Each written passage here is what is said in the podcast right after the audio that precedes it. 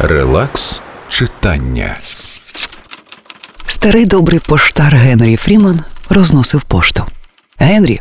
гукнув кряж та подався назустріч. Ти це чи не ти?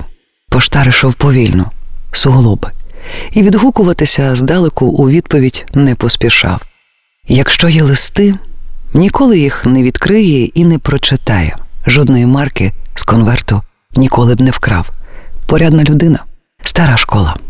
Він взагалі був людиною скромною та усміхненою, немов Божа квіточка. І своєю дитячою простотою він завоював серця майже всіх жителів західної країни. Юліана Яроцька Дні сили та слабкості.